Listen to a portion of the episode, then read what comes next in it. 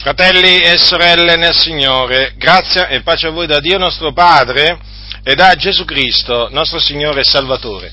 Serpeggia in mezzo alle chiese evangeliche, in molte chiese evangeliche, sia in Italia che all'estero, un'idea che è perversa, un'idea che è in abominio a Dio, come dimostrerò poi fra poco, che è questa, che secondo questa idea i principi massonici di libertà, uguaglianza e fratellanza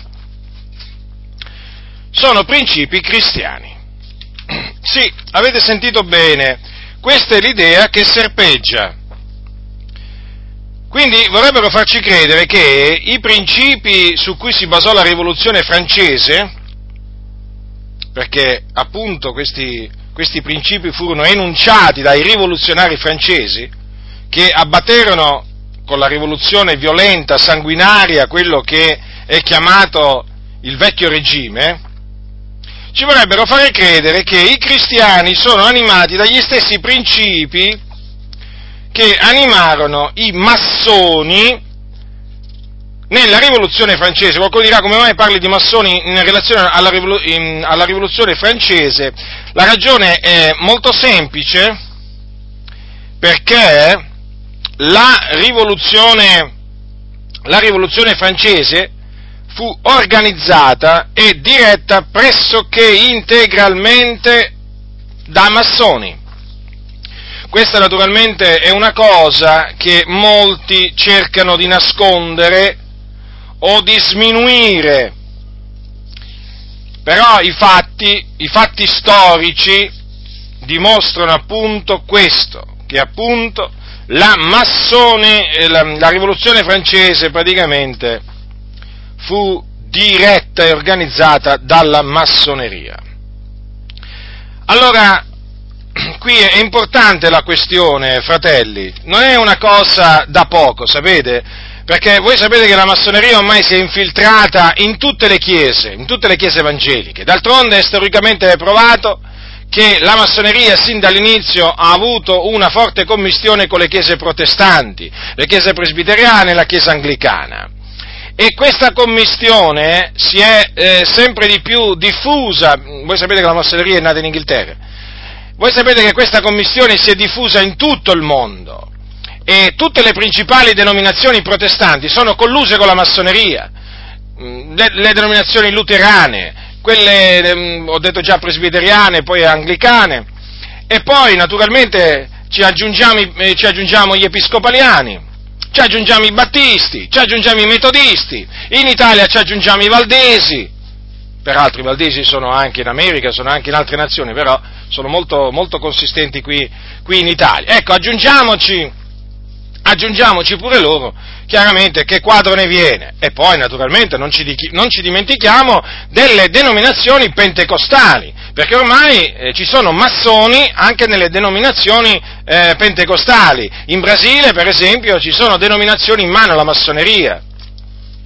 E in Italia... Anche in Italia ci sono dei pentecostali che sono massoni. Alcuni sono col grembiule, altri sono senza il grembiule. Cosa significa col grembiule e senza il grembiule? Lo voglio ripetere anche in questa circostanza. Allora, i massoni col grembiule sono quelli che hanno subito una iniziazione, perché nella massoneria, nella loggia, si entra tramite un'iniziazione, che è un rito esoterico, un rito, diciamo, che si fonda su principi esoterici ed occulti, e praticamente è un rito anche durante il quale vengono fatti fare anche dei giuramenti di sangue all'iniziando, e tramite questo rito si entra a far parte della massoneria. E quando si entra a far parte della massoneria si riceve un grembiule, un grembiolino, che si mette appunto durante poi i lavori della loggia. Appunto, chi riceve questo, ognuno ha il suo grembiolino, e quindi gli apprendisti che sono quelli che fanno parte del primo grado della massoneria, hanno i loro grembiolini, poi ci sono i compagni d'arte, poi ci sono i maestri massoni, primo, secondo e terzo grado per intenderci, e poi man mano che si sale nella massoneria, chiaramente il grembiule naturalmente poi subisce anche lì dei cambiamenti, perché poi per arrivare poi al 33° grado, quando appunto c'è un grembiule tutto particolare. E allora, chiaramente, ecco perché diciamo massoni col grembiule.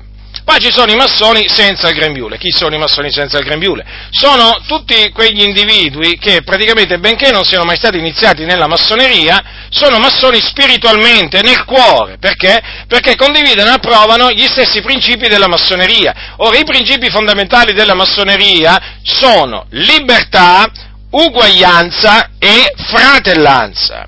Ce l'avete presente il triangolo massonico? Ecco, che naturalmente vi ricordo i massoni hanno adottato dall'antico Egitto, non dal cristianesimo, perché quelli che vorrebbero far risalire il triangolo al cristianesimo proprio sbagliano. Il triangolo risale all'Egitto e se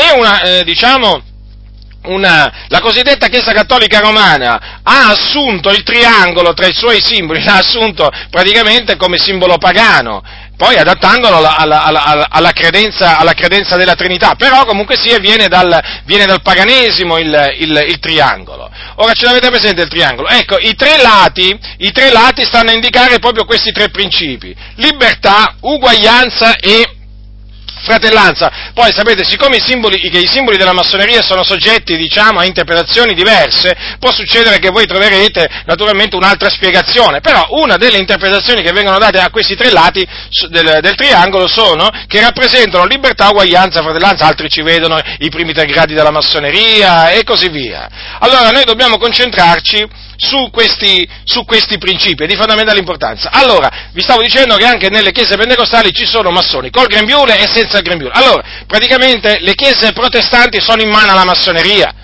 I maggiori organismi mondiali protestanti sono in mano alla massoneria. Il Consiglio Mondiale delle Chiese, che raduna centinaia e centinaia di denominazioni evangeliche, è in mano alla massoneria sin dall'inizio. E così naturalmente potrei proseguire. Peraltro anche la Federazione delle Chiese Evangeliche in Italia, anche quello è in mano alla massoneria, è piena di massoni, ma è normale. In Italia la massoneria ha avuto una commistione con i valdesi, con i battisti, con i metodisti, e ormai questa commistione risale proprio a secoli fa, quindi immaginate un po' voi qual è la condizione praticamente delle chiese evangeliche, cioè considerate un po' voi, no? Che cosa sono le chiese evangeliche? Sono delle chiese evangeliche massonizzate. Allora, in queste chiese naturalmente si fa sentire l'influenza della massoneria, perché ogni massone deve diffondere i principi della massoneria nell'ambito del suo lavoro, della sua professione e così via. Ora, in mezzo alle chiese evangeliche hanno diffuso i massoni questi principi: libertà, uguaglianza e fratellanza. Allora, che cosa succede? Che la massoneria ha tutto l'interesse a far credere ai cristiani che questi tre principi sono principi biblici, quindi no problem, per dire, no? Non vi preoccupate, non c'è nessun problema, vorrebbero dire i massoni, ma lo sapete ma noi della massoneria, noi massoni sosteniamo praticamente gli stessi principi che sostiene il cristianesimo, che fanno parte del cristianesimo, cioè libertà, uguaglianza e fratellanza. Ora, in effetti, apparentemente uno potrebbe dire, ma vedi tu, ma allora questi sono brava gente, ma allora i massoni sono persone da ammirare, da stimare, sono persone veramente con cui camminare assieme, ma se sostengono i principi di libertà, uguaglianza e fratellanza, ma allora veramente sono molto vicini a noi. Niente di più falso, fratelli nel Signore, è un inganno diabolico credere che i principi della massoneria siano principi cristiani, eppure di questo inganno diabolico sono cadute vittime tantissime persone, sia in Italia che all'estero, persone che si dicono evangelici, pastori e così via, sono rimasti vittime di questo inganno satanico, perché, come vi dimostrerò, la Bibbia sì parla di libertà, uguaglianza e fratellanza, ma assolutamente quello che intende la Bibbia per libertà, uguaglianza e fratellanza, vi posso assicurare, e ve lo dimostrerò fra poco, non ha niente a che fare con quello che dice la massoneria a proposito della libertà, dell'uguaglianza e della fratellanza. Quindi è di fondamentale importanza per smascherare il piano satanico della massoneria, che è quello di distruggere il cristianesimo, è di fondamentale importanza smascherare i principi massonici, questi tre principi che sono i principi cardini che voi appunto trovate in qualsiasi libro della massoneria, in qualsiasi loggia voi troverete il triangolo con l'occhio onniveggente dentro, che praticamente è l'occhio egizio, l'occhio di Horus, o comunque sia l'occhio di una divinità pagana, e non è l'occhio di Dio, badate bene, perché anche nella massoneria, quando la massoneria, anche quando parla di Dio, non parla del solo vero Dio, eh? Ricordatelo sempre questo, perché l'Iddio dei massoni è Satana, lo ripeto, ecco il loro Dio, Satana, l'avversario, il nemico, solo che loro riescono a camuffare astutamente, molto abilmente questa cosa. Allora, per smascherare la massoneria e quindi la filosofia massonica imperante in mezzo alle chiese evangeliche, denominazioni evangeliche di tutto il mondo, comprese quelle pentecostali, è di fondamentale importanza, lo ripeto, è dimostrare con la Sacra Scrittura che i principi di libertà, uguaglianza e fratellanza proposti e enunciati dalla massoneria non hanno niente a che fare con i principi appunto cristiani di libertà, uguaglianza e fratellanza. Cominciamo dalla libertà. Cosa dice la Sacra Scrittura, che è la parola di Dio? Dice questo l'Apostolo Paolo ai Santi di Corinto, che dov'è lo Spirito del Signore, quivi è libertà. Quindi la Bibbia parla di libertà, Gesù ha parlato di libertà, gli Apostoli hanno parlato di libertà, ma a questo punto allora bisogna capire che cosa intesero gli apostoli. Prendiamo l'apostolo Paolo. Che cosa intese dire che dove lo Spirito del Signore, qui vi è libertà? Innanzitutto, dov'è lo Spirito del Signore? Dov'è lo Spirito di Dio? Lo Spirito di Dio abita, dimora nei cuori di coloro che sono di Cristo Gesù. Come dice la Sacra Scrittura, siete figliuoli di Dio, dice. Perché siete figliuoli, Dio ha mandato lo Spirito del suo figliuolo nei nostri cuori, che grida Abba Padre. Quindi lo Spirito del Signore è nei cuori dei figliuoli di Dio, e questo Spirito grida Abba Padre. Ora, chi sono i figliuoli di Dio? Chi sono i figliuoli di Dio? Sono coloro che credono in Gesù Cristo, cioè credono che Gesù Cristo è il Figlio di Dio, che è morto sulla croce per i nostri peccati, che fu seppellito e il terzo giorno risuscitò dai morti ed apparve ai suoi discepoli. Costoro sono appunto coloro nei quali abita lo Spirito di Dio, che è lo Spirito d'adozione. Vi ricordate cosa dice l'Apostolo Paolo? Che avete ricevuto lo Spirito d'adozione, per il quale gridiamo Abba Padre. E lo Spirito stesso attesta insieme col nostro spirito che siamo figliuoli di Dio. Ora, fratelli nel Signore, noi figliuoli di Dio, in cui dimora lo Spirito del Signore, siamo liberi. C'è libertà dove c'è lo Spirito del Signore. Quindi in noi c'è la libertà, siamo uomini liberi. In che senso? Siamo liberi perché Cristo Gesù ci ha affrancati, ci ha liberati dalla schiavitù del peccato. La Bibbia dice: ci ha liberati dai nostri peccati col suo sangue. Cristo ci ha affrancati perché fossimo liberi. Vedete dunque, fratelli nel Signore, che cosa intende la Scrittura per libertà? Libertà dalla schiavitù del peccato. Un giorno disse Gesù: se dunque il figliolo vi farà liberi, sarete veramente liberi. Ora il Figlio di Dio ci ha reso liberi, mediante la sua morte espiatoria e la sua resurrezione, ci ha liberati dai nostri peccati che ci dominavano. Questa è la libertà che appunto noi proclamiamo, è una libertà in Cristo Gesù, nel Figlio di Dio. Badate bene però, che quando la Scrittura, quando gli Apostoli parlano di libertà, non intendono mica la libertà di fare o di credere quello che si vuole, perché non è una libertà secondo la carne, quella di cui parla la Sacra Scrittura. Infatti, voi sapete che l'Apostolo Pietro, prendiamo l'Apostolo Pietro che dice nella sua epistola al capitolo 2, versetto 15, dice: questa è la volontà di Dio, che facendo il bene turiate la bocca all'ignoranza degli uomini stolti, come liberi, ma non usando già della libertà qual manto che copre la malizia, ma come servi di Dio. Vedete dunque? Noi siamo liberi. Però questa, non dobbiamo usare la libertà per coprire la malizia, in altre parole per metterci a servire il peccato, per seguire i desideri della carne. E difatti anche l'Apostolo Paolo conferma questo quando dice ai santi della Galazia, dice queste parole, ascoltate che cosa dice Paolo: fratelli, dice, voi siete stati chiamati a libertà, soltanto non fate della libertà un'occasione alla carne, ma per mezzo dell'amore servite gli uni agli altri. Vedete, fratelli nel Signore, dunque? E tutto ciò perché? Perché il cristiano, il cristiano da un lato è libero, ma dall'altro è anche schiavo. Schiavo? Sì, schiavo di Cristo. Già, siamo schiavi di Cristo, perché Lui ci ha comprati. Ci ha comprati a caro prezzo, siamo Suoi, gli apparteniamo, siamo la Sua proprietà particolare e quindi dobbiamo ubbidirgli. Lui è il Signore, Lui è il nostro padrone e quindi se è il nostro padrone noi siamo i Suoi schiavi, i Suoi servi. Quindi è vero che il Signore ci chiama amici, ma siamo anche Suoi servi, non ce lo dimentichiamo mai che siamo Suoi schiavi e questo naturalmente perché noi siamo chiamati ad osservare i comandamenti di Cristo che non sono consigli, sono comandamenti. Il padrone comanda, il servo ubbidisce. In un esercito, quando il generale dà un comando, sapete cosa fa il soldato? Sapete cosa fa il soldato? Il soldato ubbidisce. Il soldato non scambia, non prende il comando del generale per un consiglio. Quando il generale dà un comando, l'esercito si deve muovere e chi non si muove seguendo gli ordini del generale passa i guai. Allora, veniamo quindi alla massoneria, perché vi ho spiegato il principio della libertà così come lo troviamo nelle epistole. La massoneria rigetta tutto questo.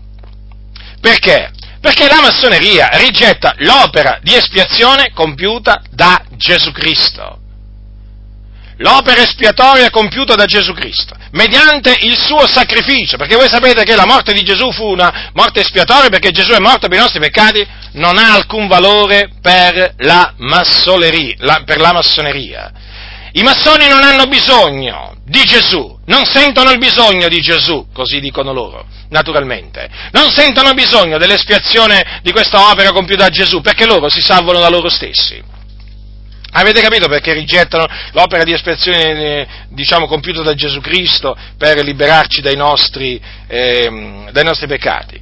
E non può essere altrimenti, perché quando la massoneria parla di libertà, praticamente parla della libertà che ha ogni uomo di fare, di dire e di credere quello che vuole, avete capito? E quindi è ovvio che è una libertà che non è in accordo con la libertà di cui parlano gli apostoli, perché la libertà di cui parlano gli apostoli è nello stesso tempo una schiavitù, e sì, perché essere liberi nel Signore significa essere nell'obbligo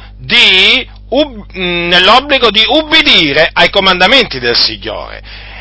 E non parlate ai massoni, non vogliono sentire mica parlare i massoni di ubbidire a comandamenti di Dio, assolutamente. Loro sono adogmatici, cioè rifiutano i dogmi che vengono dalla Chiesa. Loro dicono: noi siamo uomini liberi, noi non ci sottoponiamo ai dogmi della Chiesa, come voi, bigotti, legalisti. Noi siamo uomini liberi da pregiudizi, da riserve mentali. Cioè, loro praticamente quando parlano di libertà ti vogliono dire: ma noi siamo liberi di fare quello che ci pare, ma noi siamo liberi di credere quello che vogliamo. Che cos'è questo comando di credere, facciamo un esempio, di credere nella Trinità, nella dottrina della Trinità? Ma che cos'è questo comandamento che ha dato Gesù di fare o di non fare questo? Assolutamente, per loro non esiste questo, perché loro si rifiutano i dogmi, ecco, praticamente rifiutano gli ordini che vengono dall'alto, dall'Iddio vivente, è vero, ecco perché i massoni non sono figli di Dio, sono figli del diavolo, perché rigettano Cristo Gesù, lo rigettano, e come se lo rigettano. Allora, praticamente la massoneria dice che, quando parla di libertà, intende dire che l'uomo è libero di credere e di pensare quello che vuole. Quindi, se l'uomo è libero di credere e pensare quello che vuole, ma chi sei tu che devi andare da lui a dirgli: guarda che tu sei nell'errore, devi cambiare modo di pensare, devi abbandonare questo tuo pensiero che è malvagio, iniquo, perverso? Assolutamente non lo puoi fare, perché se lo fai sei un presuntuoso, sei un talebano, sei un fondamentalista, sei uno che non rispetta le idee altrui, sei uno che è contro la libertà. Noi siamo contro la libertà, già, contro la libertà massonica però, non contro la libertà che appunto ha portato Cristo, ma contro la libertà che appunto porta e promuove nel mondo il diavolo. Ecco contro quale libertà siamo, contro la libertà secondo la carne. Peraltro voglio ricordarvi, perché io di queste cose ho già parlato in altre circostanze, voglio ricordarvi che nella massoneria è imperativo per ogni massone, obbligatorio, combattere per la libertà di pensiero, di religione, diciamo di un popolo. Quindi un massone italiano deve combattere per la piena libertà religiosa e di pensiero qui in Italia. Sì, proprio così. E quindi li riconoscete, sapete, i massoni quindi adesso sono facilmente riconoscibili. Prima si potevano nascondere un po', no? Adesso non si possono nascondere più. Sì, qualcuno ci prova, però oramai, voglio dire, oramai è manifesto che i massoni combattono per la libertà di religione, libertà per tutti, loro dicono, andiamo in piazza, proclamiamo che deve esserci qui in questa nazione piena libertà per tutte le denominazioni evangeliche, anche per quelle che non hanno il riconoscimento giuridico, anche per quelle che non hanno l'intesa con lo Stato, e non solo, proclamiamo che ci deve essere libertà piena pure per i musulmani, i buddisti, gli induisti, e poi ancora per chi altro, per i Sikh, aggiungeteci chi volete voi praticamente, tutti gli altri, per i testimoni di Geova, i mormoni, chi altro ancora, insomma per tutti. Sì, sono così che parlano i massoni evangelici. Attenzione, mi sto riferendo ai massoni evangelici che quando vanno in piazza poi proclamano le infami parole di quel massone che si chiamava Voltaire, che disse: non condivido le tue idee, ma difenderò sino alla morte il diritto di propagandarle. Avete capito cosa disse il massone Voltaire, quel filosofo veramente che era dal diavolo e di cui si vantano oggi i massoni di tutto il mondo di averlo avuto tra le loro file? Ecco che cosa disse. E così parlano, e badate bene, così parlano i massoni di oggi e gli evangelici massoni, quelli col grembiule e anche quelli senza il grembiule.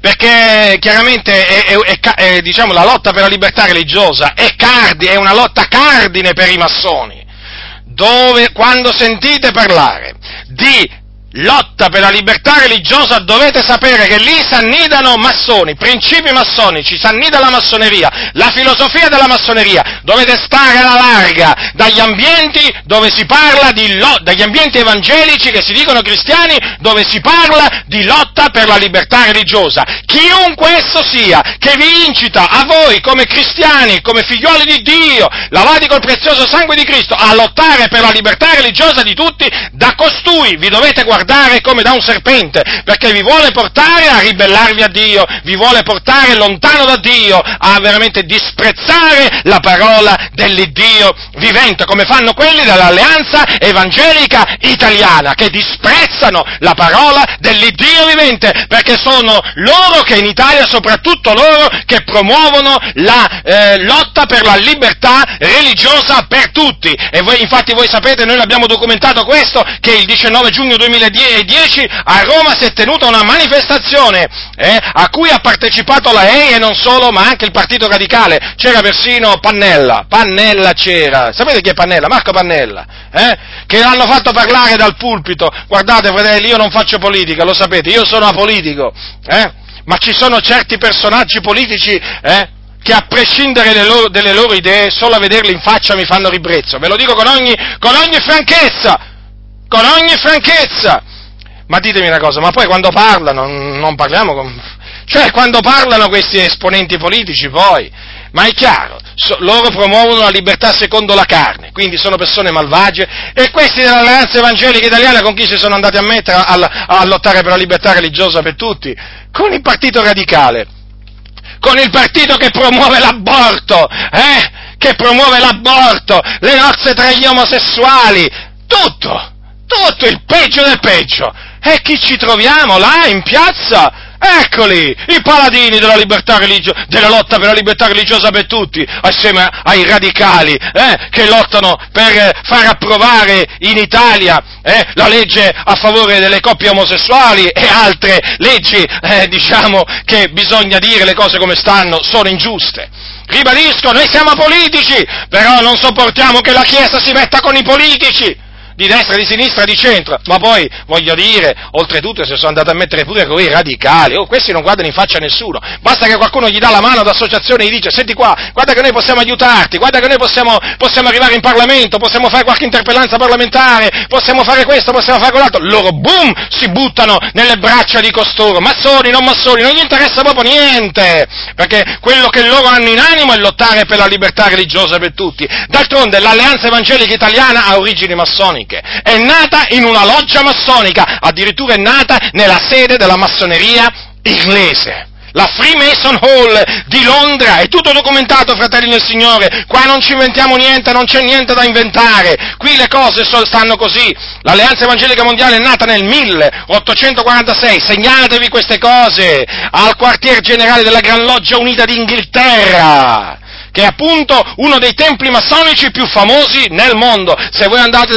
nel sito inglese dell'Alleanza Evangelica Mondiale troverete questo riferimento a questo luogo. E poi vorrei ricordare che tra i principali fondatori dell'Alleanza Evangelica Mondiale c'è un noto massone, si chiamava Thomas Chalmers, praticamente lui era un teologo scozzese e lui fondò la Chiesa Libera di Scozia e ricordatevi che tra le altre cose questo è il padre della cosiddetta gap theory, la teoria dell'intervallo sostenuta dalle Assemblee di Dio in Italia e da tante altre denominazioni, che appunto è una teoria sbagliata alla luce della parola di Dio. Ebbene, questo Thomas Chalmers era un massone. Allora voglio dire, ma è chiaro che l'Alleanza Evangelica Italiana, che è una branca di quella mondiale, è chiaro, di quella mondiale nata in Inghilterra, ma è chiaro che deve perseguire i principi massonici, per combattere i quali essa è nata.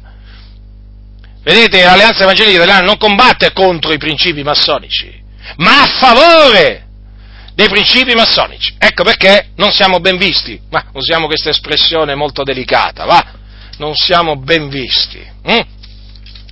Quando dico che alcuni non ci vedono bene, voi sapete che cosa voglio dire. D'altronde noi chiaramente combattiamo la filosofia massonica, noi combattiamo gli spiriti maligni, seduttori che stanno dietro i massoni, che appunto stanno dietro la massoneria. E allora non possiamo mica essere ben visti da quelli dell'Alleanza Evangelica Italiana, che appunto hanno come praticamente nel loro manifesto, usiamo così, uno dei loro punti cardini è la libertà religiosa per tutti. Quindi vedete le cose come sono collegate? E poi vanno in piazza con i radicali a citare le parole di Voltaire. Vergognatevi, ravvedetevi, evangelici veramente, che avete abbandonato la parola di Dio, che non tenete in nessuna considerazione la parola di Dio, che non temete Dio. Mi dovete ravvedere. State diffondendo le idee della massoneria, le idee perverse che hanno portato distruzione nella Chiesa di Dio, che hanno portato e stanno portando abominazioni dopo abominazioni. Siete colpevoli davanti a Dio. È per questo che vi dico, vi esorto a ravvedervi. È chiaro, perché il massone viene esortato a lottare, perché, ve l'ho detto, per la massoneria è molto importante la lotta per la libertà religiosa in una nazione. Infatti diceva Albert Pike, il satanista del 33° grado, diceva ai massoni del 32° grado: vi hanno insegnato a superare la paura della morte, a dedicarvi alla grande causa della libertà civile e religiosa. Vedete dunque?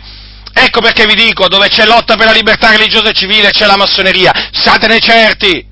Quindi fuori da queste denominazioni evangeliche, è ora veramente di alzare i tacchi, e di uscire, gridando come Giovanni Battista, è ora veramente di finirla con queste denominazioni massonizzate, nel laccio del diavolo, col bavaglio, che non riescono per questo a proclamare la parola di Dio, ma un sacco di favole, promuovono discorsi pomposi e vacui dai loro pulpiti. Le loro predicazioni sono di una noia mortale. Perché? Perché non possono parlare da parte di Dio, non possono assolutamente riprovare le false dottrine, non possono assolutamente distruggere i vani ragionamenti, ogni altezza che si leva contro la conoscenza di Dio, perché sono collusi con la massoneria e quindi devono compiacere la massoneria, e per compiacere la massoneria bisogna dispiacere all'Iddio vivente è vero, perché? Ma io vi voglio, parlare in maniera, molto semplice, ma spiegatemi una cosa, ma un cristiano che si mette a lottare per la libertà religiosa per tutti, no? Allora, si mette a lottare per la libertà religiosa dei mormoni. Adesso vabbè, i mormoni qui in Italia oramai, comunque, sono ormai arrivati a un buon punto, comunque, facciamo un esempio, ci sono evangelici che hanno lottato per la libertà religiosa dei mormoni, ma voi sapete i mormoni che cosa insegnano? Che Gesù si è sposato. Ve lo ripeto, forse qualcuno di voi non l'ha mai sentito, i mormoni insegnano che Gesù di Nazaret a Cana di Galilea si è sposato con alcune donne, era peraltro anche poligamo, quindi aveva più mogli, perché hanno una dottrina perversa sui matrimoni celestiali e così via, negano la Trinità, battezzano i vivi per i morti. Pensate, battezzano i vivi per i morti nei loro templi, sì, dove solo i mormoni possono accedere, e qui in Italia hanno buttato la prima pietra per la costruzione del primo tempio mormone in Italia, e chi li ha aiutati a ergere veramente questo tempio malefico, diabolico? Il senatore Lucio Malan, valdese. Ma noi le abbiamo pubblicate queste cose, e non abbiamo paura di dirle, non abbiamo paura di riprovarle. Lungi da noi se avessimo paura, noi siamo servi dell'Iddio vivente e vero. Ecco, e si vantano poi di queste loro imprese diaboliche. Vi ricordo che il segretario particolare del senatore Lucio Malan è Alessandro Iovino. E ho detto tutto. Allora avete capito quindi cosa significa lottare per la libertà religiosa per tutti? Significa schierarsi, appoggiare le eresie, in questo caso dei mormoni. Ma potrei metterci i musulmani, i buddisti. Che vergogna! Veramente dover assistere a questo spettacolo abominevole, e persone che si dicono evangeliche, che si vantano di lottare per il diritto dei musulmani qui in Italia di diffondere eresie contro il Signore Gesù Cristo, contro la sua divinità, contro l'opera di espiazione compiuta da Gesù. Vergognatevi, ipocriti, serpenti, che non siete altro, non avete niente di cristiano, solo il nome, la sostanza è una sostanza lievitata, massonica, lievitata con il lievito della massoneria che è dentro di voi. Vergognatevi, state aiutando gli eretici a diffondere le loro eresie, ma non vi vergognate, ma non sapete nemmeno cosa significa arrossire, ma dovete veramente essere svergognati pubblicamente, e sono sicuro che tanti lo stanno facendo quando vi incontrano. Vi devono far diventare verdi, dovete scappare dalla vergogna, perché veramente questo aspetta tutti quelli che si dicono cristiani, ma sono dei ribelli, e voi siete dei ribelli. Andate ad aiutare, cosa andate ad aiutare? I buddisti, i musulmani, i sikh, a diffondere che cosa? Le loro idee perverse agli occhi di Dio. Ma ve lo immaginate il profeta Elia che si dava a lottare per la libertà religiosa dei profeti di Baal? Ipocriti, stolti! Ve lo immaginate Gesù combattere per la piena libertà religiosa degli scribi e farisei affinché potessero diffondere ancora maggiormente la loro tradizione che annullava la parola di Dio? Ve lo immaginate gli apostoli lottare per la libertà religiosa degli idolatri di quel tempo affinché avessero veramente ancora più diritti di quelli che avevano, ancora più libertà di quello che avevano, di costruire idoli, di rendere il culto agli idoli? Ipocriti, riflettete! Ravvedetevi e convertitevi al Signore, il giudice è alla porta, sapete? Il giudice è alla porta, ma dove pensate che sia il giudice? Dove pensate che sia? Che sia andato in vacanza? Che sia andato in vacanza? A fare le vacanze che fate voi? No, il giudice è alla porta e vi osserva e vi sta ascoltando. Ravvedetevi fino a che siete in tempo, perché egli c'ha una verga in mano e anche un bastone che è riservato al dosso degli stolti, e siccome che voi siete stolti, aspettatevi da un momento all'altro, se non vi ravvedete, la bastonata che viene dall'alto, anzi non solo una, più bastonate. Siete la vergogna dell'Evangelo, massoni!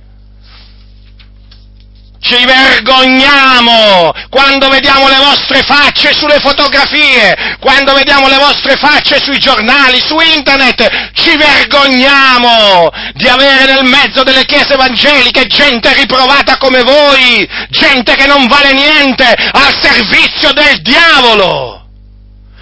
Perché chi aiuta gli eretici a diffondere le loro eresie al servizio del diavolo non fa la volontà di Dio, chi fa la volontà di Dio è chi combatte, chi confuta le eresie, non chi le promuove o chi aiuta a promuoverle.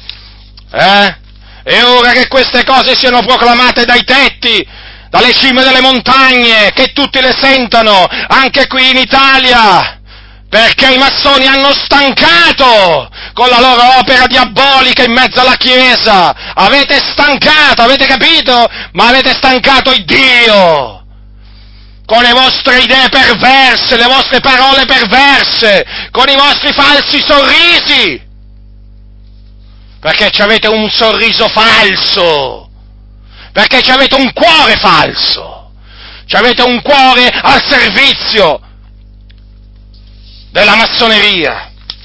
E dunque, che cos'è questa se non una lotta contro Dio? C'è la lotta per la libertà religiosa per tutti.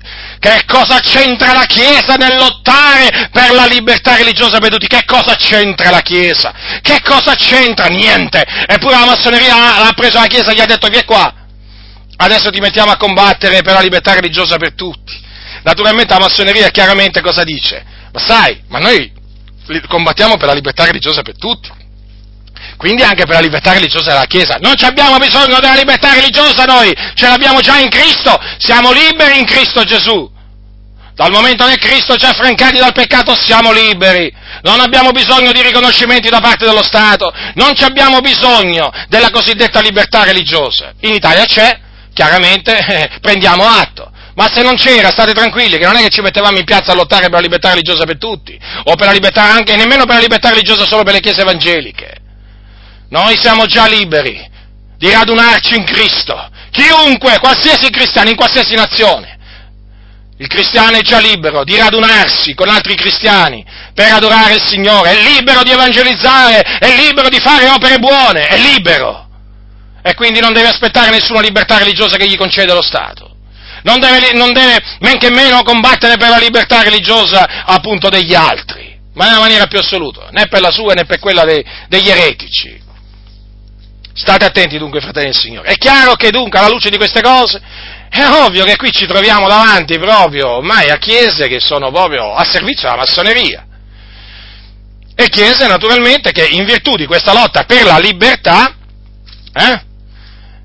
non fanno altro che andare a calpestare i comandamenti del Signore. Certo, perché? Perché uno che lotta per la libertà religiosa per tutti si deve astenere dall'andare a predicare il ravvedimento ai peccatori. Allora, prendiamo un massone che frequenta una chiesa evangelica, si dice evangelico e così via. Ora, questo massone non può andare dal buddista e dirgli: senti, tu ti devi ravvedere perché sei nell'errore, se persisti nell'errore andrai all'inferno perché così dice la Bibbia. Non puoi andare in cielo con l'aiuto di Buddha. Non glielo può dire. Perché non glielo può dire? Perché il buddista è libero come è libero lui. Il massone ragiona così.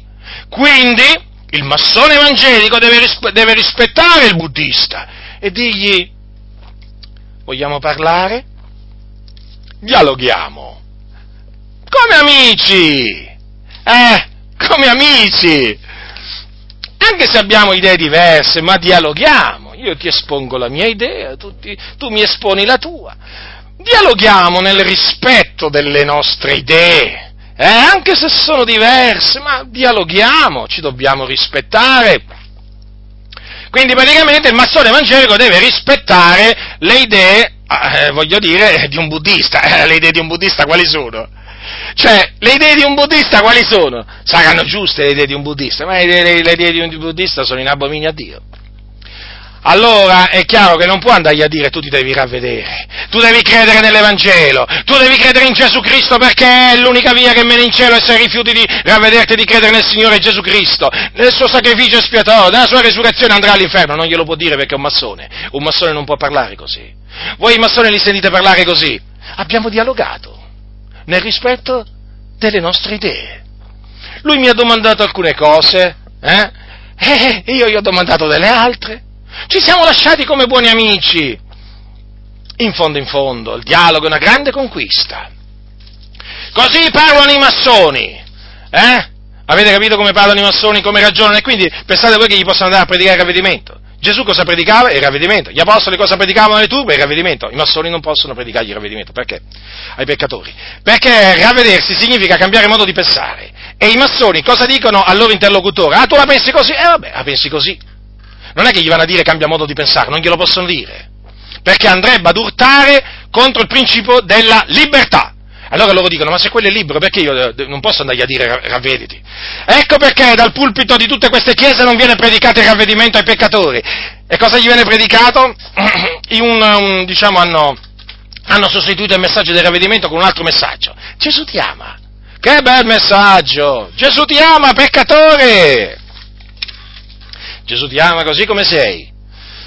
Gli vanno a dire, tanto che alcuni peccatori dicono, se mi ama così come sono, perché mi devo cambiare, diciamo, modo di pensare, ma perché devo cambiare modo di vita? Ma se Gesù mi ama così come sono, capite allora, fratelli nel Signore, che questa, diciamo, libertà di cui parla la massoneria proprio va contro la parola di Dio. E poi peraltro ricordatevi che questa libertà va di pari passo con la tolleranza, sì. Tolleranza verso tutti quelli che insegnano eresie, cose storte, perverse.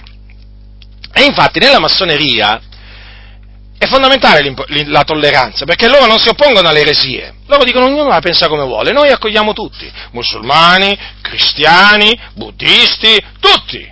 Attorno all'altare noi naturalmente accettiamo tutti, e quindi bisogna essere tolleranti, tolleranza di cui peraltro la massoneria si vanta molto, allora, loro naturalmente sono tolleranti verso, dicono che sono tolleranti verso tutti, in effetti non sono tolleranti verso tutti perché sono intolleranti verso di noi,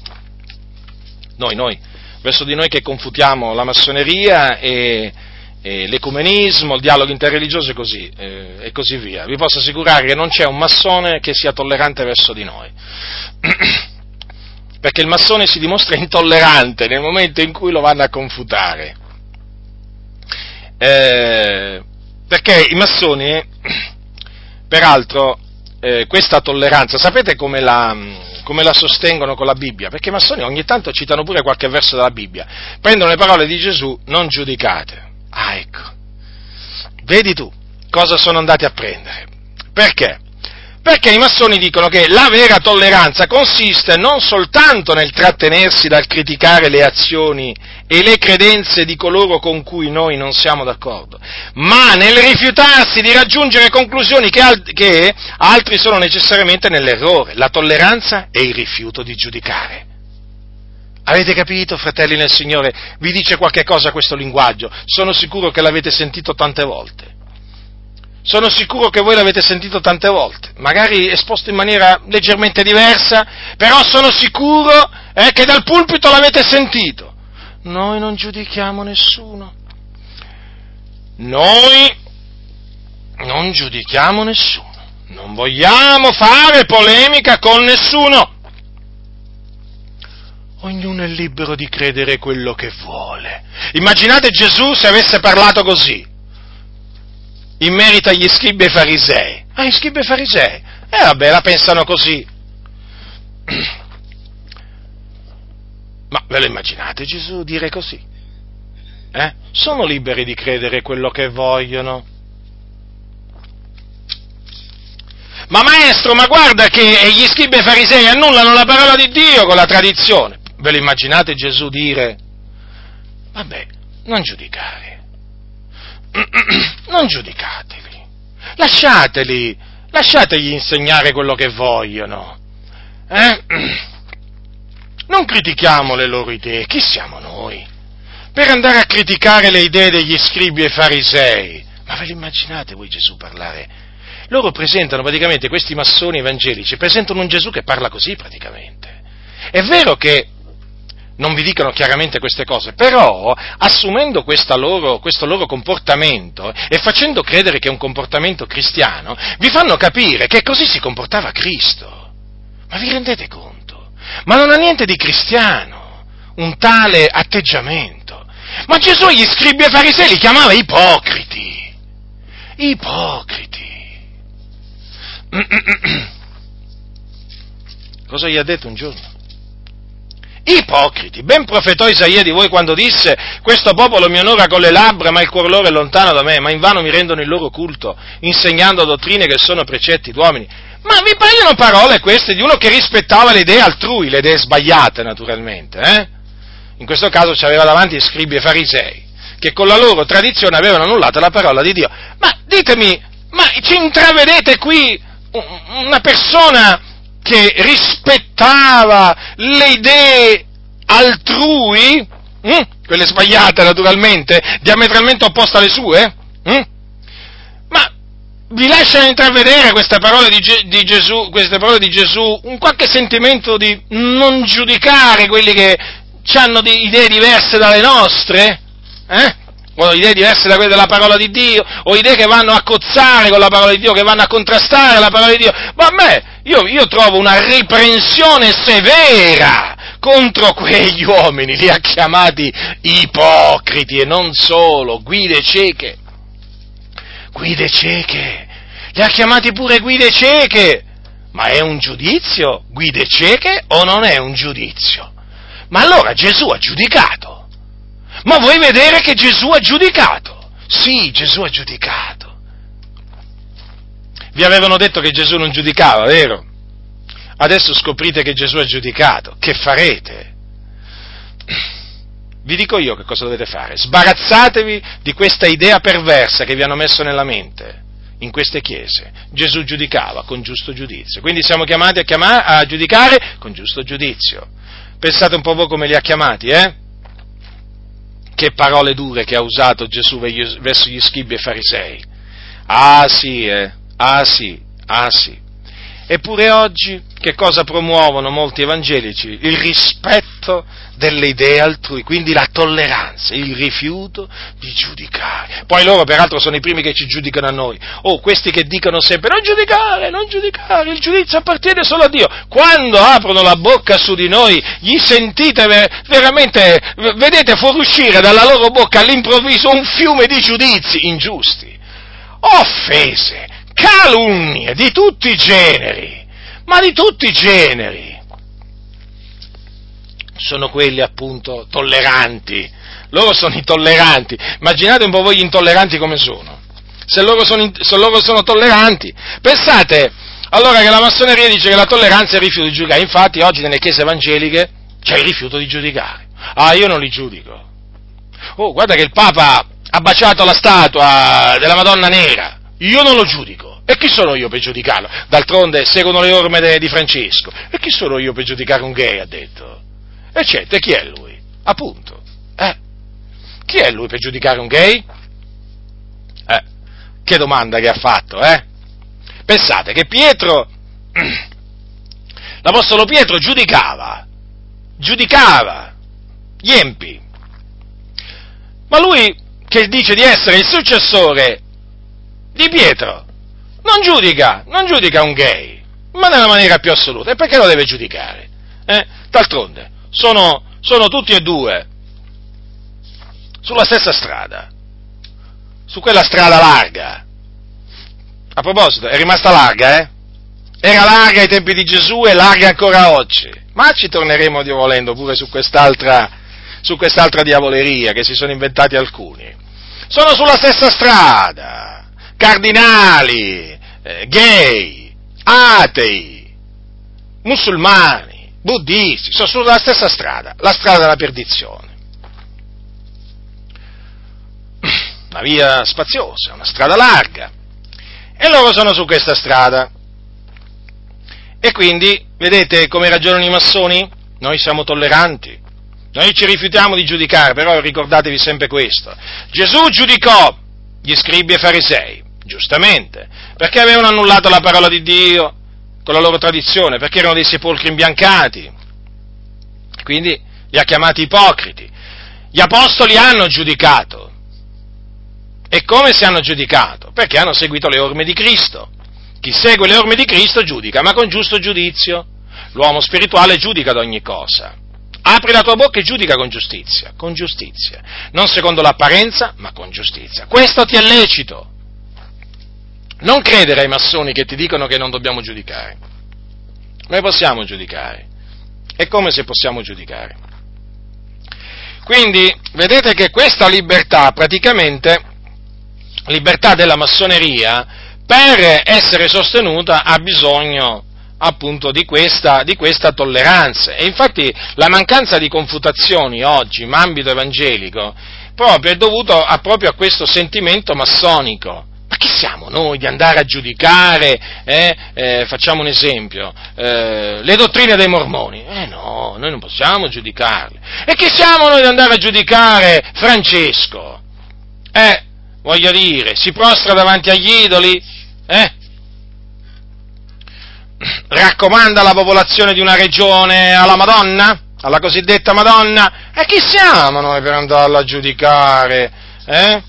È un uomo cristocentrico, ha detto qualcuno, l'altro ha detto che è evangelico, l'altro cosiddetto evangelico ha detto che è stato catturato da Cristo.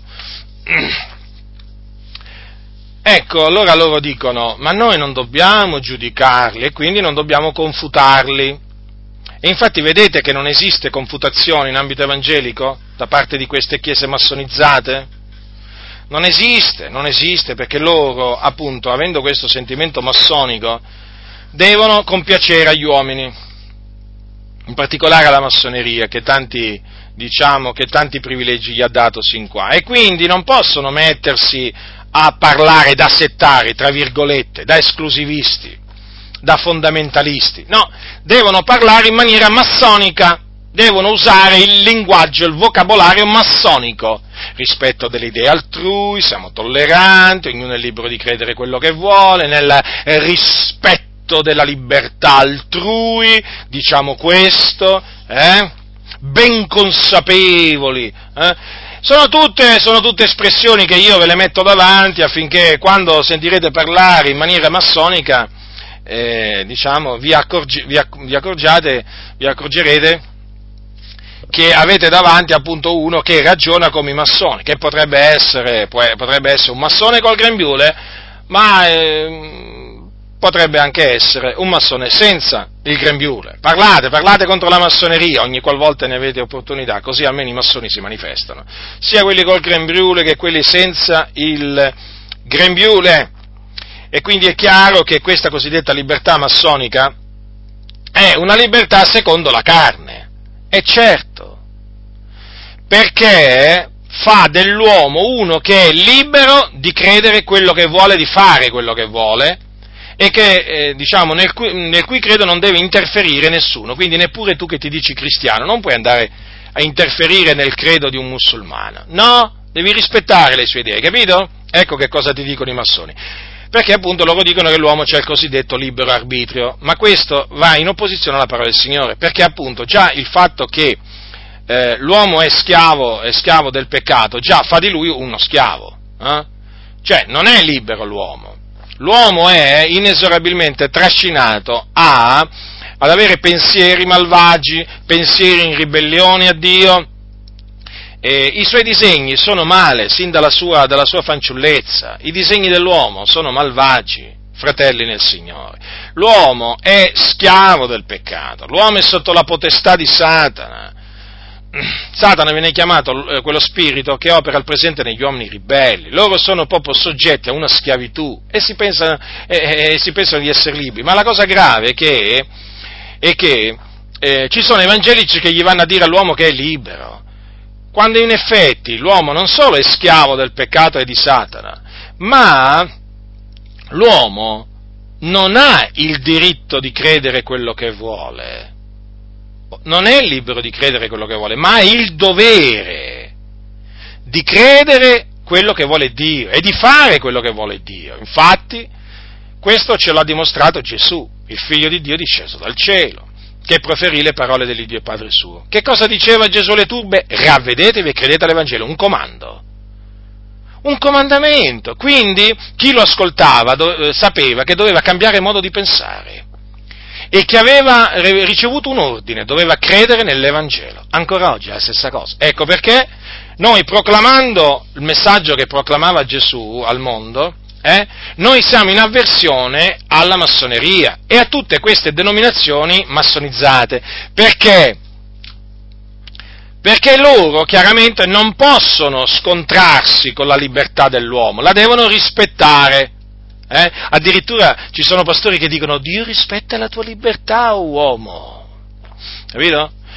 Dio rispetta il pensiero del tuo cuore, pensa a te cosa arrivano a dire. Ma pensate, fratelli, che Dio rispetta le idee abominevoli, guardate che cosa arrivano a far dire a Dio queste persone. Ecco perché la massoneria va smascherata, ecco perché nella Chiesa bisogna predicare contro la massoneria, per smascherare questo serpente velenoso, questo serpente astuto che è entrato veramente dalla porta, perché non è nemmeno entrato dalla finestra, è entrato dalla porta perché ve l'hanno fatto entrare i pastori. Allora noi condanniamo la parola di Dio condanna la libertà della massoneria, la libertà secondo la carne. Poi, questo è sempre molto importante che ce l'abbiate davanti, è questo concetto: la libertà della massoneria è una libertà secondo la carne e non secondo lo spirito. Non è una libertà in Cristo, ma una libertà secondo la carne. Però vi voglio dire un'altra cosa, che questa libertà massonica, chiamiamola così, oramai nelle chiese evangeliche regna, nel senso che anche nelle chiese evangeliche ognuno pensa di essere libero di credere quello che vuole, anche di fare quello che vuole. Oh, tu chi sei che mi viene a dire a me quello che devo credere e quello che non devo credere? Oh, chi sei tu che mi viene a dire quello che devo fare e non devo fare? Attenzione! Noi stiamo praticamente proclamando i comandamenti del Signore, la dottrina di Dio, e loro ti rispondono così: sì, si dicono evangelici, sei un presuntuoso, ma chi pensi di essere? Ma che pensi di avercela solo tu la verità? Che sei l'unico detentore della verità? Vedete come rispondono, perché oramai questa cosiddetta libertà enunciata dalla massoneria ormai ha preso piede nelle chiese evangeliche. Quando tu, per esempio, a tanti gli dici così è scritto, sai come ti rispondono? Questa è una tua idea, è una tua personalissima idea, rispettabile, ma non condivisibile. Pensa, gli vai a citare un versetto della Sacra Scrittura, ti dicono è una tua opinione. Come la mia opinione? Ma questo è un comandamento del Signore, quale mia opinione? Ragionano così, perché ormai le chiese, i cristiani qua in Italia, molti, si sono massonizzati, sono stati massonizzati, e quindi parlano come i massoni, reagiscono come i massoni. Passiamo all'eguaglianza. Allora, certamente la Bibbia parla di uguaglianza, non possiamo mica nasconderlo. Paolo ai Galati dice così, capitolo 3, dal versetto 26, siete tutti figlioli di Dio per la fede in Cristo Gesù. Poiché voi tutti che siete stati battezzati in Cristo, vi siete rivestiti di Cristo. Non c'è qui né giudeo né greco, non c'è né schiavo né libero, non c'è né maschio né femmina, poiché voi tutti siete uno in Cristo Gesù. Allora, è chiaro, Dio non ha riguardi personali, davanti a Lui siamo tutti uguali, in Cristo. Infatti non c'è né giudeo né greco, non c'è né schiavo né libero, non c'è né maschio né femmina.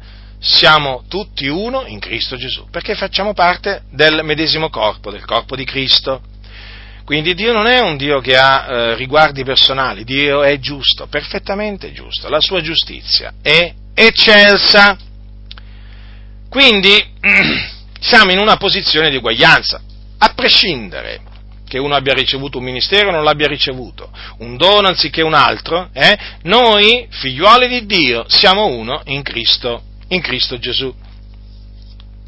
Quindi quando il Dio ci ricompensa, o ci ricompenserà, o ci deve correggere, Lui non tiene conto. se siamo giudei o greci, se siamo schiavi o liberi, se siamo maschi o femmine, perché non ha riguardi personali, quindi non mostra riguardi personali nel premiare come anche nel giudicare, perché appunto Dio è giusto. Ora, noi siamo uno in Cristo Gesù, e perché siamo in Cristo Gesù siamo nella verità, perché Gesù Cristo è la verità, non una verità. Quindi coloro che non sono in Cristo, coloro che non sono seguaci di Cristo, non sono nella verità. Questo è quello che dice la Sacra Scrittura, proprio riassunto veramente molto brevemente, riguardo dell'uguaglianza, principio dell'uguaglianza. Cosa dicono i massoni quando parlano di eguaglianza, eguaglianza o uguaglianza?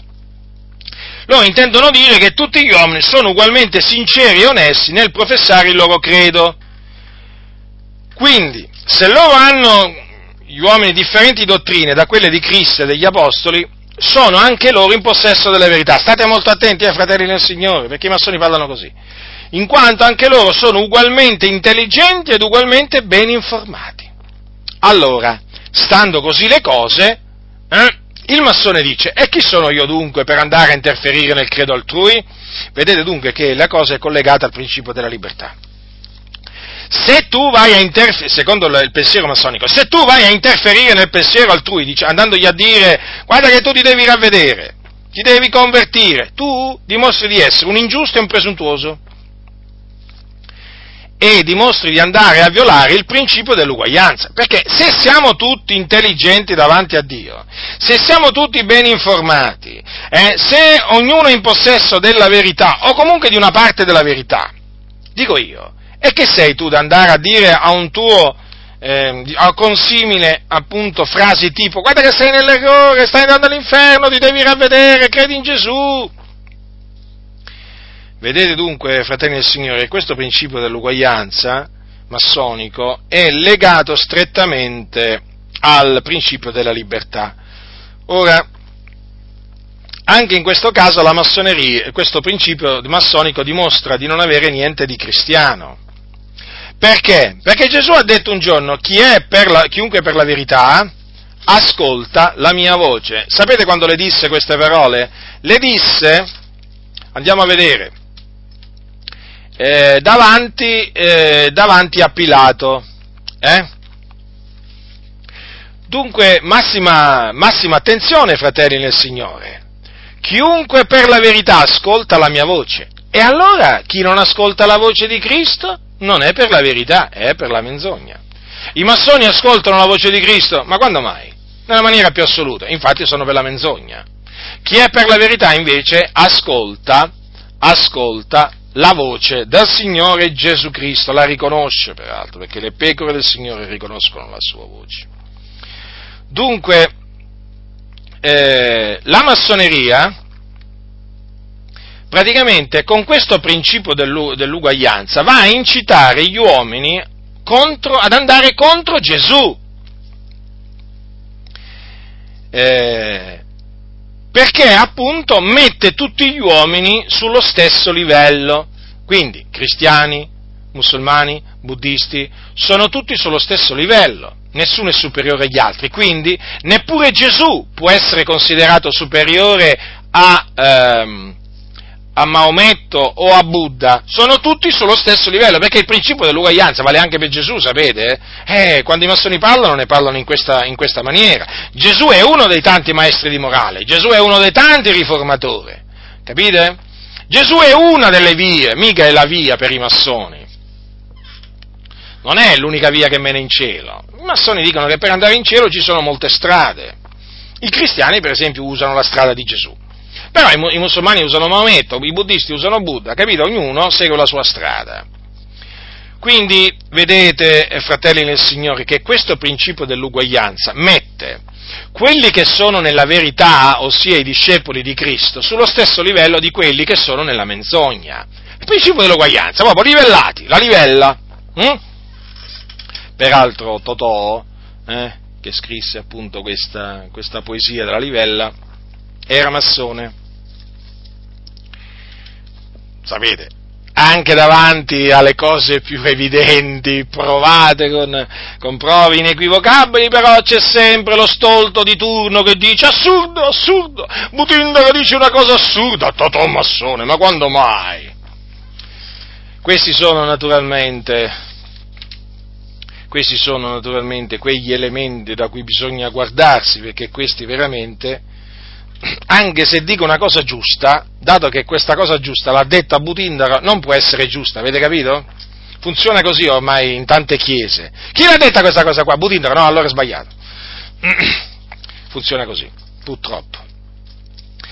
Allora, il principio dell'uguaglianza, allora, così come lo espongono i massoni, ma proprio ha un significato diametralmente opposto a quello biblico, perché mette i veraci e i bugiardi sullo stesso livello, perché mette Gesù, il Figlio di Dio, Dio benedetto in eterno, colui che non ha conosciuto peccato, colui che è morto per i nostri peccati, risorto a cagione della nostra giustificazione, mette Gesù sullo stesso livello di Maometto, di Buddha e di tanti altri cosiddetti riformatori o maestri di morale. Ma vi rendete conto? Ma io vorrei dire veramente a quelli che si permettono di dire che i principi della massoneria sono principi cristiani, ma vergognatevi, ravvedetevi, convertitevi, perché voi veramente avete delle idee perverse,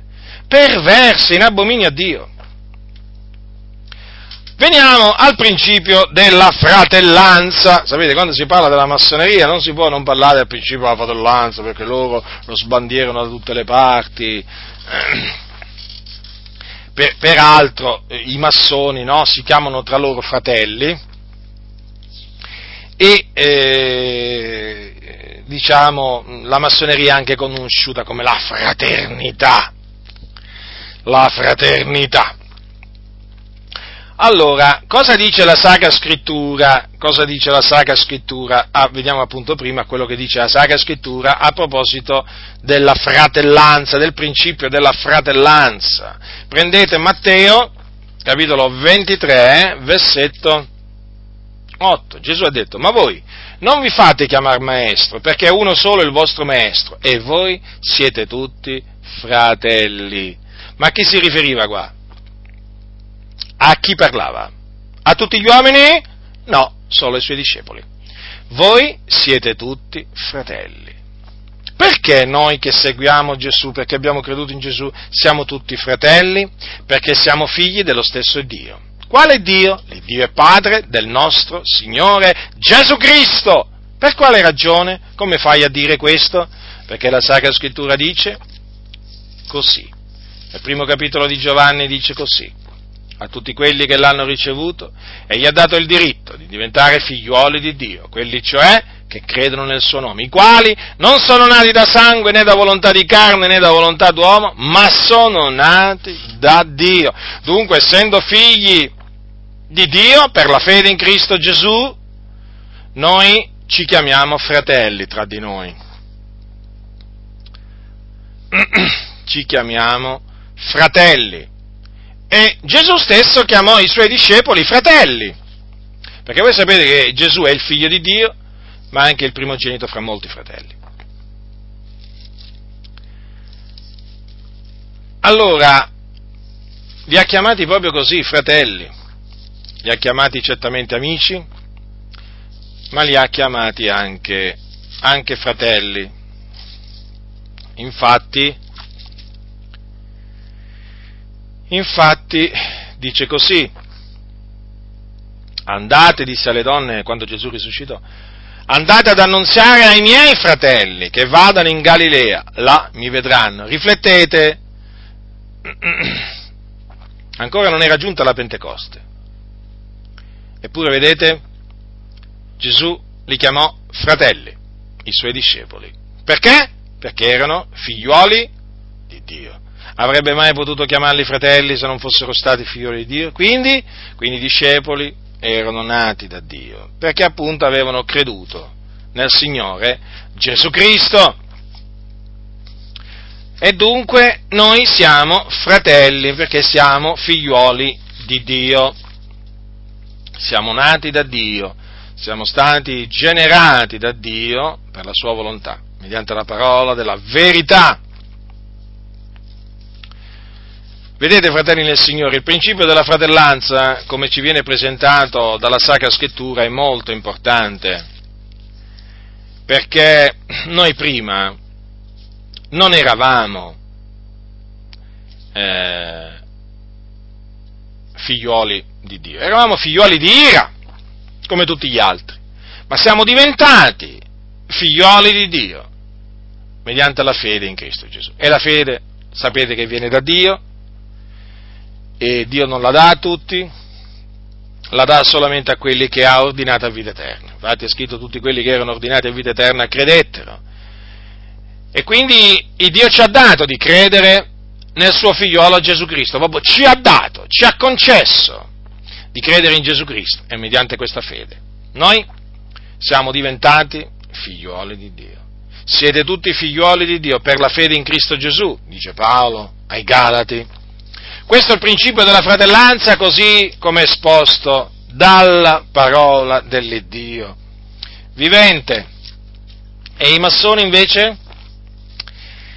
Ecco, i massoni cosa intendono per fratellanza?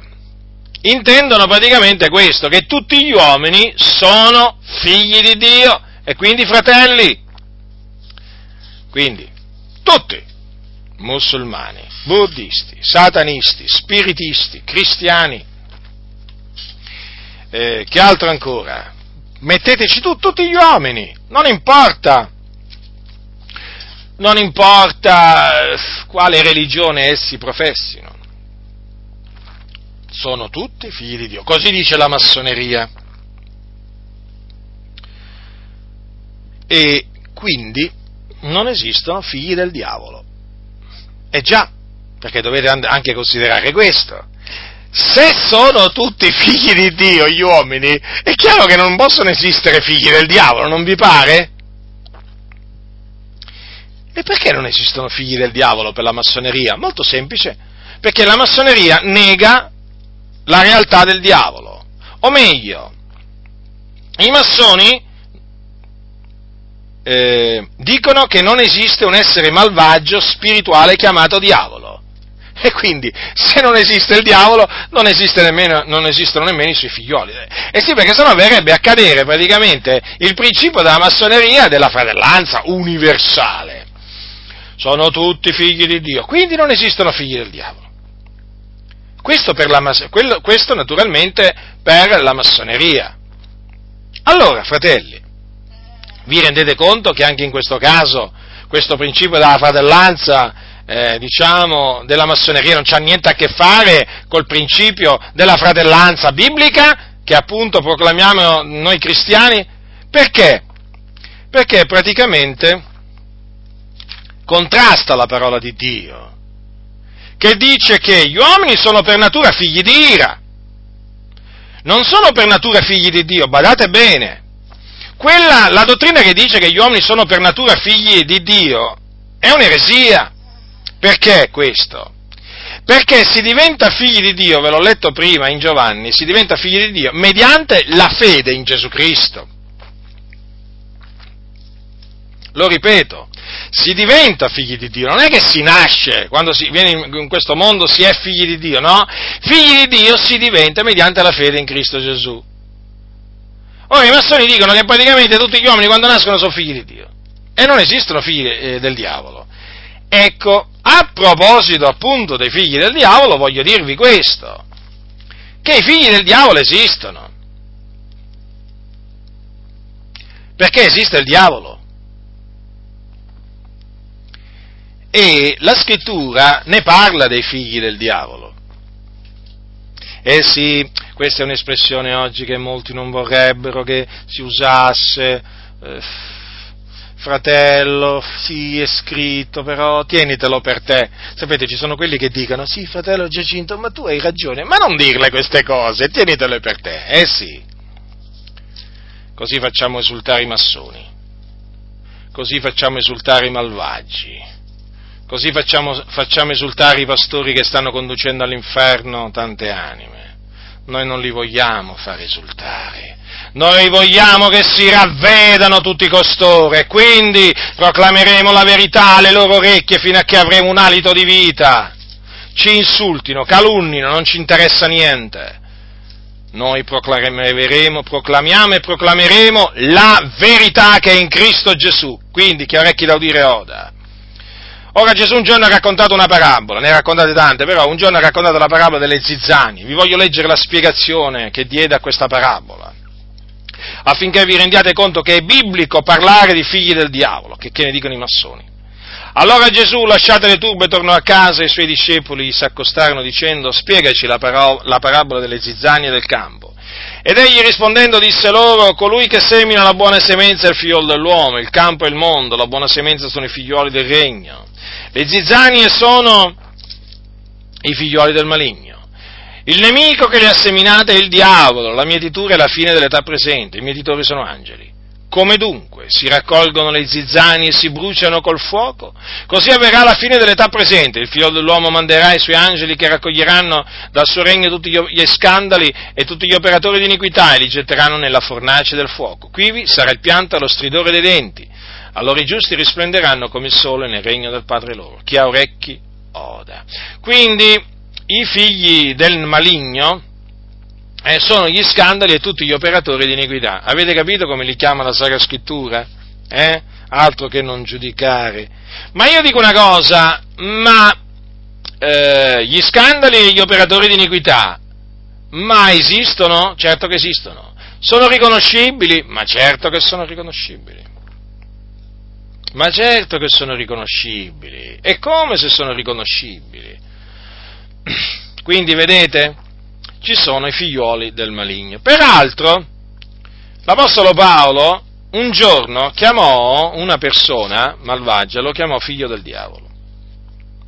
Ascoltate, ve lo leggo dal capitolo 13 degli Atti.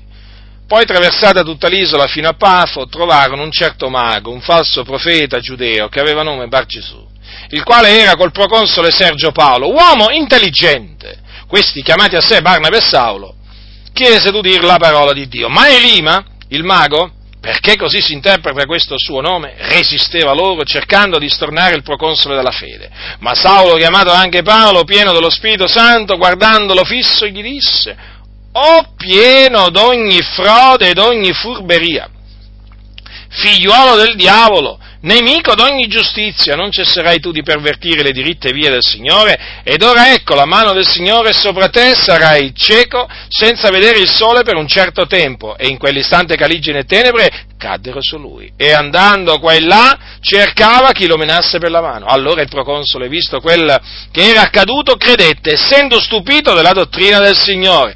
Avete visto qua che giudizi che Paolo ha lanciato contro quell'uomo che era un falso profeta? L'ha chiamato, ascoltate come l'ha chiamato: pieno d'ogni frode e d'ogni furberia, figliuolo del diavolo, nemico d'ogni giustizia, e poi l'ha accusato di pervertire le diritte vie del Signore. Ma vi rendete conto che giudizi che Paolo ha dato?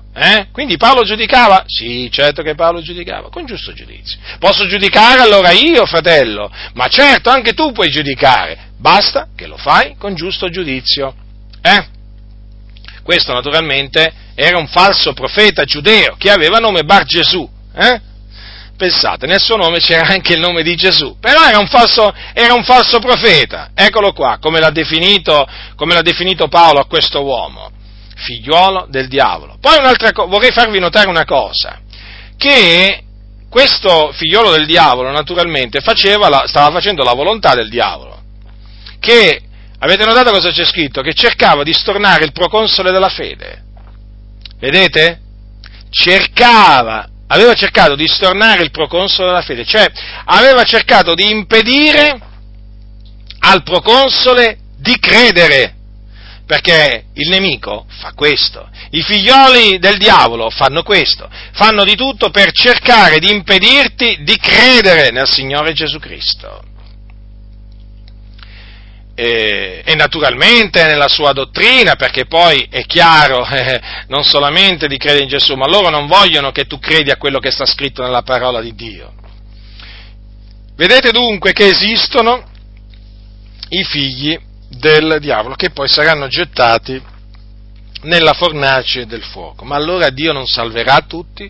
No, non salverà tutti, salverà i redenti, ma il grano quindi sarà posto nel suo granaio, ma le zizzanie non andranno nel granaio, saranno bruciate con fuoco inestinguibile, il che significa, non è che significa, come dicono tanti, che appunto Dio li brucerà e li estinguerà, quindi saranno annichiliti i malvagi. No, i malvagi non saranno annichiliti, non è che torneranno a non esistere, questa è un'eresia. È chiamata l'annichilimento dei malvagi, questa eresia. No, i malvagi continueranno ad esistere per l'eternità. I malvagi, quando muoiono, intendiamo i figli del diavolo, vanno nel fuoco dell'Ades. Poi, quando risorgeranno, in risurrezione di giudizio, saranno giudicati e condannati. Saranno gettati nello stagno ardente di fuoco e di zolfo, dove saranno tormentati. Sono tormentati nei secoli dei secoli, quindi il tormento loro è un tormento eterno, in mezzo a un vero fuoco, infatti è chiamato stagno ardente di fuoco e di zolfo, ma se lo chiama fuoco vuol dire che è fuoco, non vi pare? Se no l'avrebbe chiamato in un'altra maniera. Ecco dunque dove sono destinati ad andare i figliuoli del diavolo. Quindi non sono tutti figliuoli di Dio, tutti gli uomini non sono tutti figli di Dio, come dice la massoneria.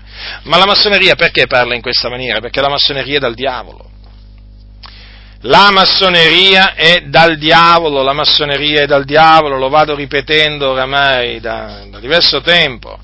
Dico questo perché ci sono quelli che dicono: ma guarda che c'è una massoneria buona. Non c'è una massoneria buona, non c'è un massone buono, sono malvagi, perché fanno la volontà del diavolo, vanno contro i principi biblici. Ma avete notato, fratelli nel Signore, che i tre principi della massoneria, che stanno alla base, che sono il fondamento della massoneria, cioè i principi di libertà, uguaglianza e fratellanza, ma avete notato che si contrappongono ai principi biblici, che vanno contro la parola di Dio, che vanno contro la verità? Ma allora che comunione ci può essere con i massoni? Che comunione ci può essere con la massoneria? Nessuna! Perché? Perché non c'è comunione fra la luce e le tenebre. Come ti permetti di definire la massoneria tenebre? Noi abbiamo la luce del grande architetto dell'universo, loro ti dicono. Sì, voi avete la falsa luce che propaga appunto il diavolo, Satana, l'avversario. Ecco quale luce avete, voglio dire ai massoni. Avete la falsa luce. Sì, è vero. Si è presentata a voi come luce, ma è una falsa luce, e ve ne accorgerete solo nel momento in cui veramente vi ravvederete dei vostri peccati e crederete nell'Evangelo della grazia di Dio. Allora le scaglie vi cadranno dai vostri occhi, e allora vedrete sì la luce, la vera luce, quella che viene da Dio, dall'Iddio vivente e vero, perché Dio è luce, sì, Dio, il vero Dio. Mentre invece il vostro cosiddetto grande architetto dell'universo emana una falsa luce.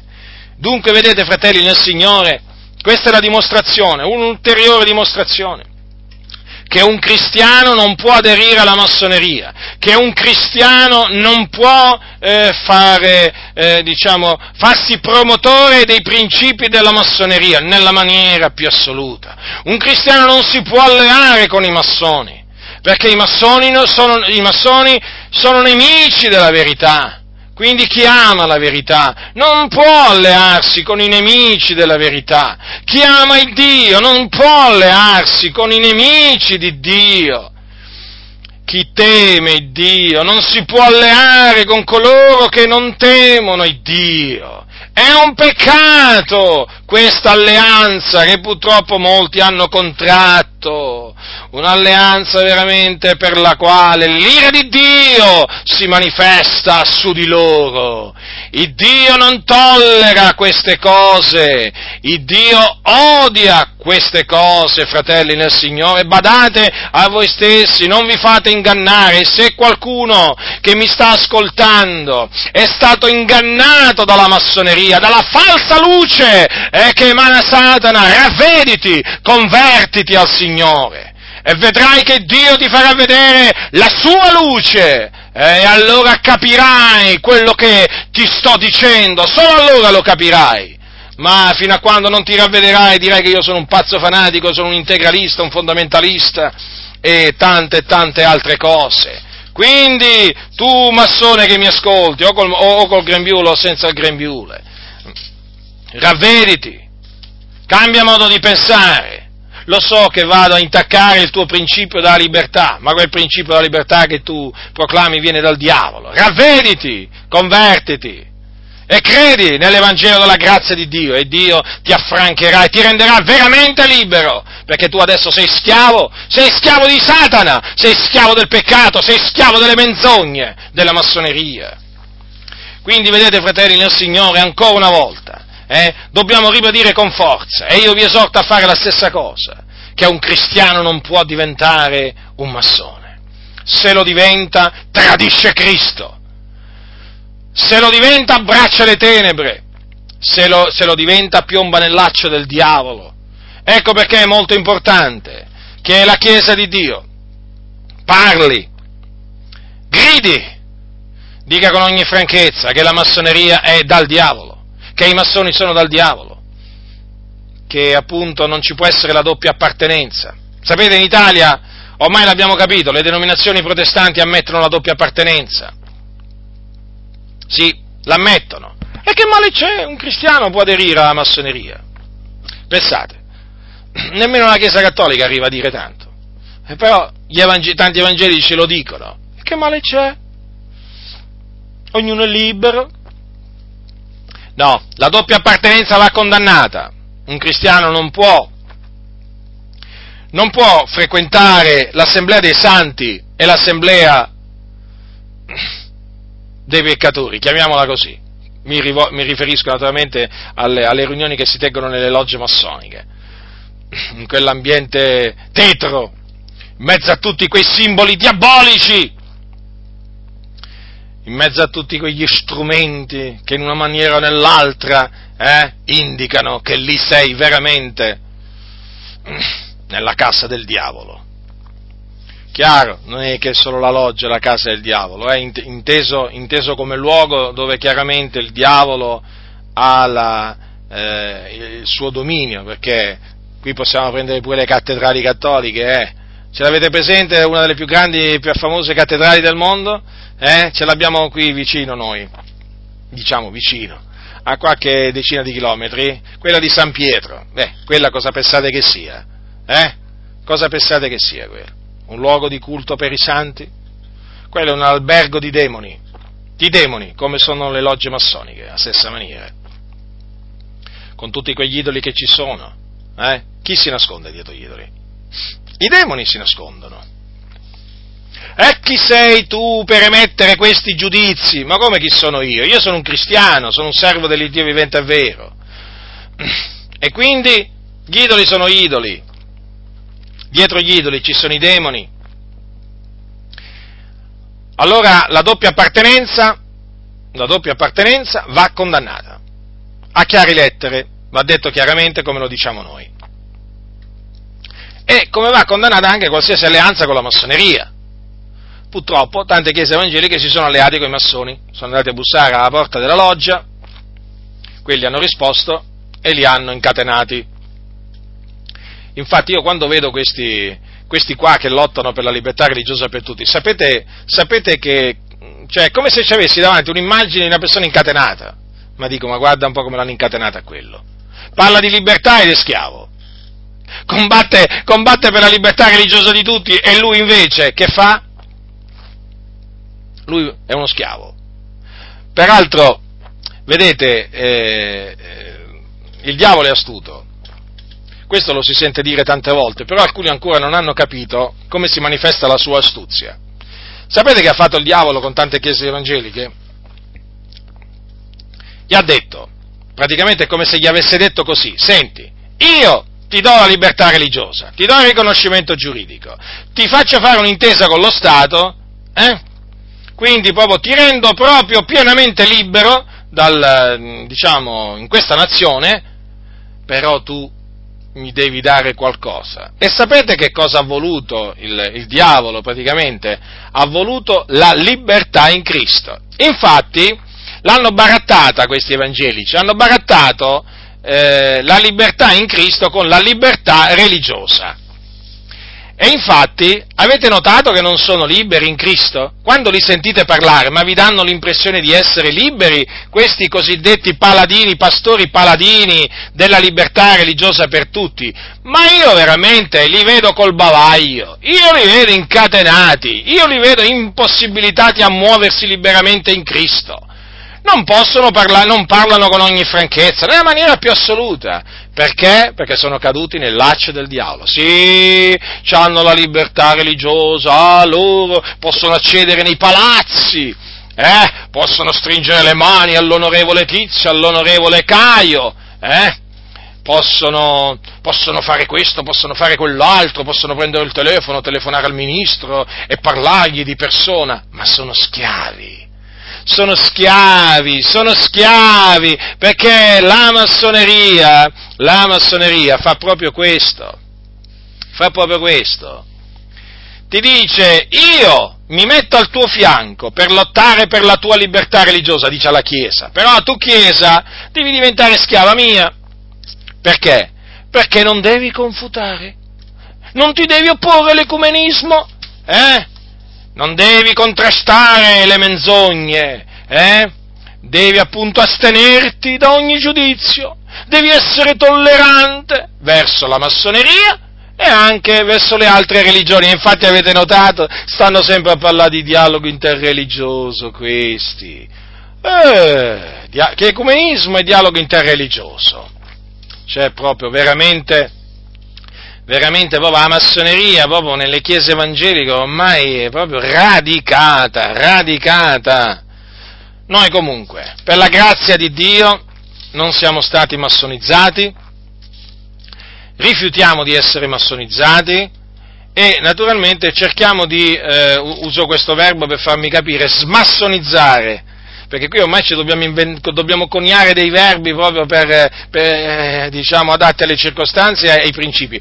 Noi, fratelli del Signore, io credo che voi l'abbiate capito ormai da parecchio tempo, stiamo cercando di smassonizzare i cristiani che sono rimasti massonizzati, con l'aiuto di Dio naturalmente, con la grazia che viene dall'alto, con la sapienza che viene dall'alto stiamo facendo questo. Ringraziamo il Dio per come veramente ci conduce in trionfo in Cristo e per come veramente ci ha permesso fino adesso di portare avanti la sua parola, che è la verità e che rende liberi appunto queste anime che sono rimaste massonizzate, e la verità le ha smassonizzate, e adesso hanno un modo di vivere diverso, hanno un modo di parlare diverso, hanno un modo di pensare diverso. E per questo siamo in obbligo di rendere grazie all'Iddio vivente e vero. Quindi, fratelli del Signore, vi ho spiegato come i principi della massoneria non sono principi cristiani. Quindi la prossima volta che sentite uno che vi dice: ma guarda che il principio di libertà, fratellanza e uguaglianza della massoneria sono principi cristiani, sapete come rispondergli. Parlate, non tacete, e Dio sarà con voi e vi darà la vittoria, come ve l'ha data fino adesso. Attenetevi alla verità, rigettate la menzogna, e il Signore sarà con voi. La grazia del Signore nostro Gesù Cristo sia con tutti coloro che lo amano con purità incorrotta. Amen.